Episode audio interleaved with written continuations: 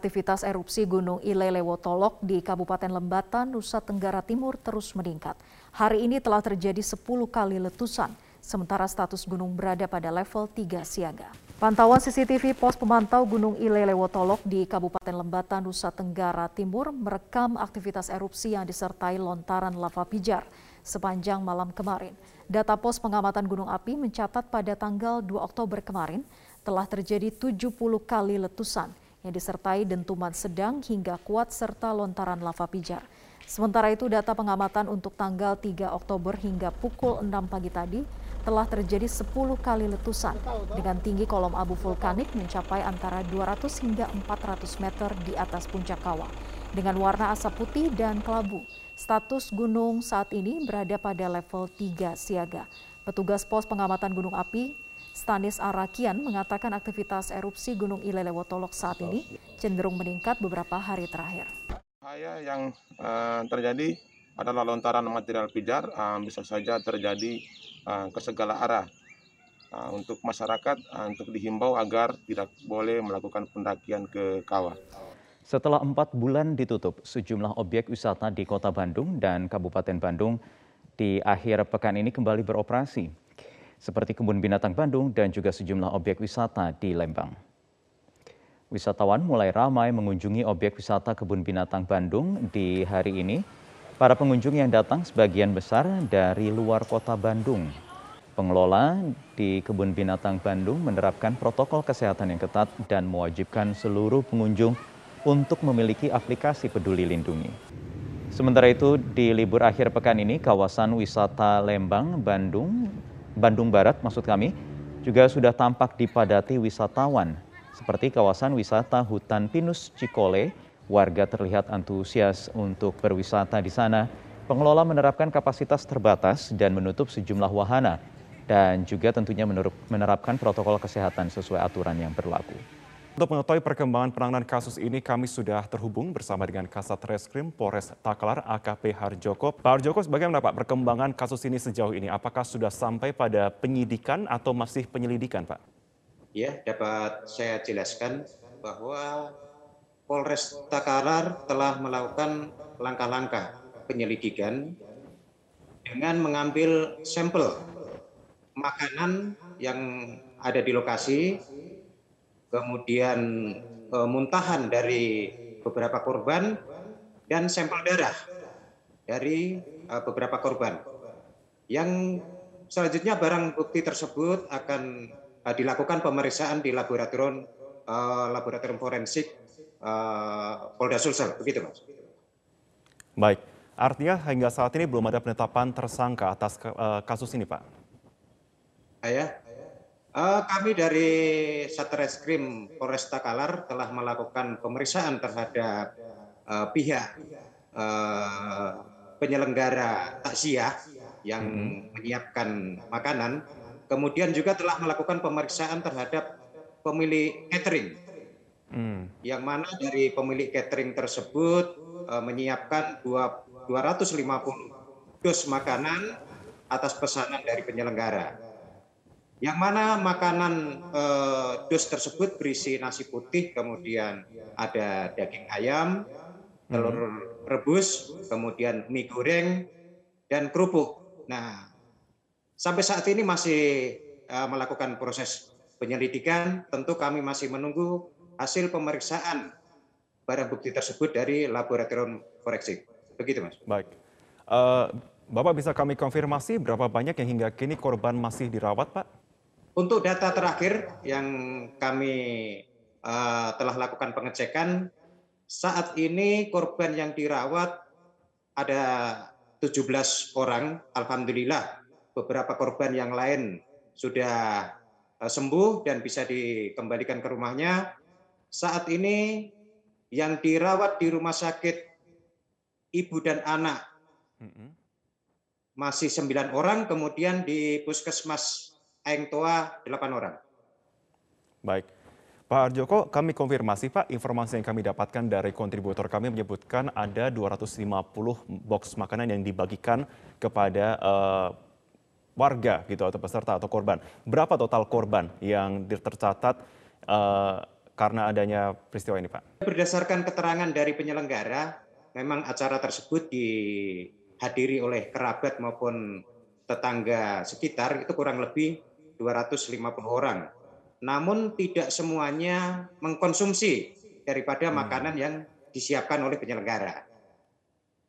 Nah, setelah um, mendapatkan informasi kemarin adanya korban meninggal yang dirawat di Rumah Sakit Labuang Baji Makassar, kami turun ke lokasi melakukan pendataan.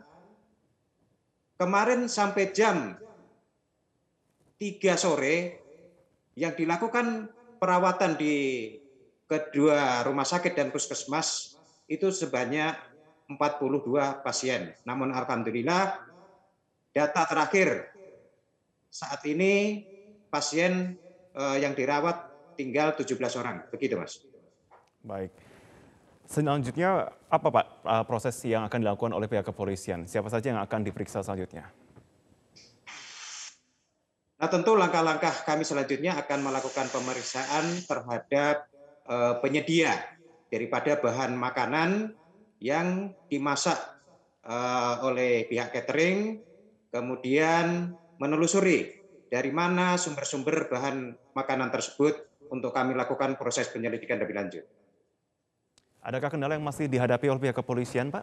Nah, tentu kami uh, masih menunggu hasil pemeriksaan laboratorium forensik Polda Sulsel uh, makanan yang mana yang mengandung racun sehingga mengakibatkan keracunan uh, kepada masyarakat yang mengkonsumsi makanan tersebut. Dinas Lingkungan Hidup DKI Jakarta mengambil sampel air di perairan Ancol dan Muara Angke pada Sabtu sore. Perairan Teluk Jakarta di kedua lokasi diduga telah terkontaminasi parasetamol.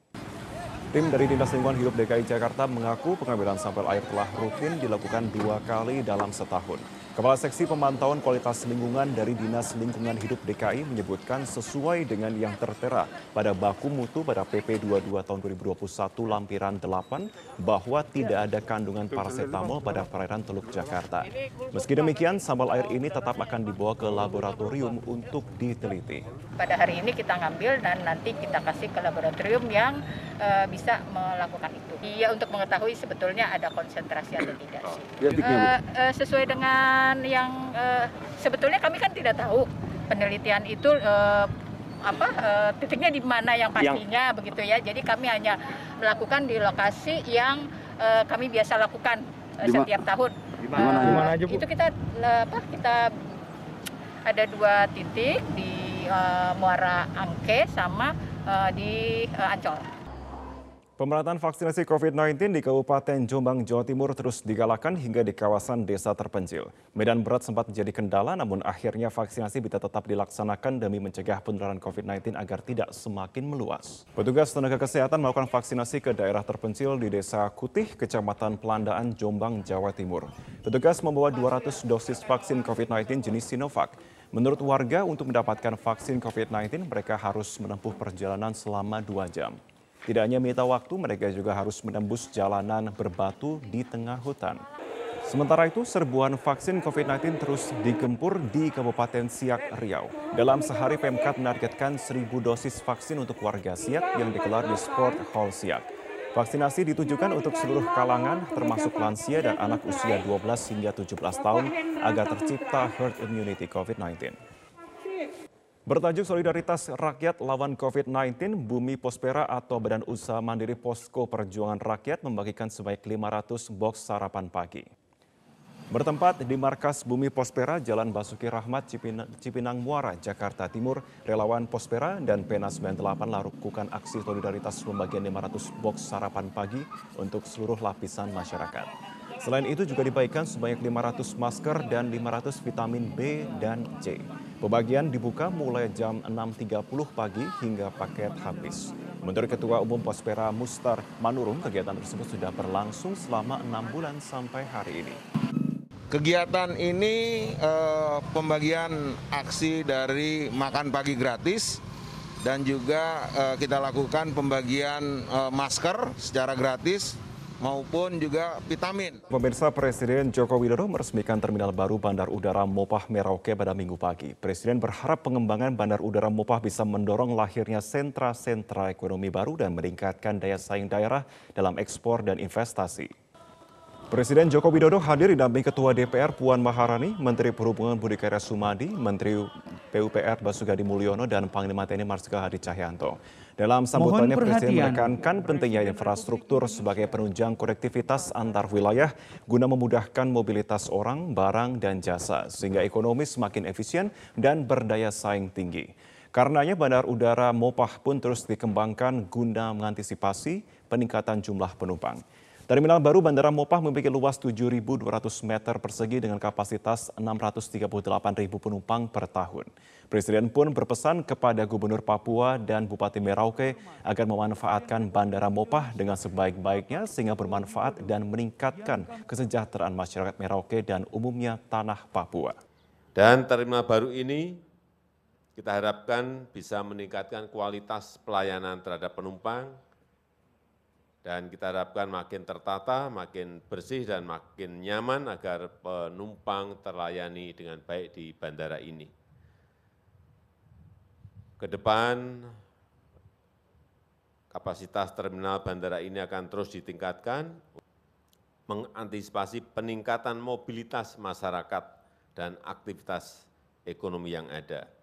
Saya ingin berpesan kepada gubernur dan terutama Bupati Merauke agar memanfaatkan bandara ini sebaik-baiknya dan mendorong lahirnya sentra-sentra ekonomi baru di Kabupaten Merauke dan sekitarnya, serta meningkatkan daya saing daerah dalam ekspor dan investasi, sehingga betul-betul bisa bermanfaat dan meningkatkan kesejahteraan masyarakat Komandan Korps Marinir Mayor Jenderal TNI Soehartono selaku Ketua Bidang Berburu Pengurus Besar Perbakin membuka lomba menembak First Indonesia International Long Range Shooting Grand Prix 2019 Muskemi 2021 series keempat yang digelar di Gunung Cilik Kalihurip Kabupaten Wonosobo, Jawa Tengah.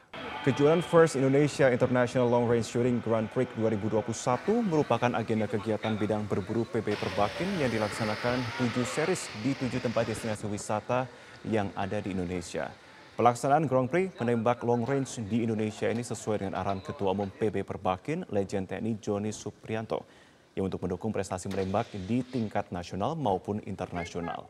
Dalam kejuaraan ini terdapat 81 peserta yang berasal dari berbagai daerah di Indonesia yang terdiri dari penembak jitu dari unsur sipil Perbakin, Korps Marinir TNI AL, Kopassus TNI AD, Paskas TNI AU, dan Brimopori. Long Range Shooting Grand Prix 2021 series keempat kali ini digelar di Gunung Cilik Wonosobo, Jawa Tengah dengan memperlombakan berbagai nomor pertandingan long range yang ada di dunia serta dilakukan pada berbagai kondisi medan tembak dengan sasaran target pada jarak 300 sampai dengan 1200 meter. Diharapkan dengan gelaran Grand Prix menembak long range ini, destinasi wisata Indonesia akan semakin meningkat dan dapat menumbuhkan perekonomian Indonesia.